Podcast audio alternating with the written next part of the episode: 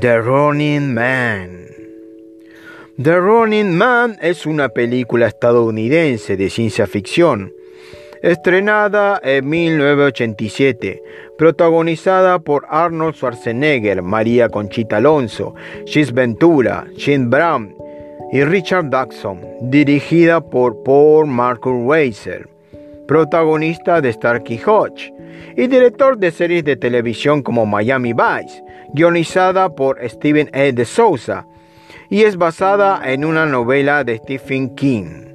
Esa es la recomendación que te damos acá en Vector. Mi nombre es Charlie Toys y todos somos vectoriales.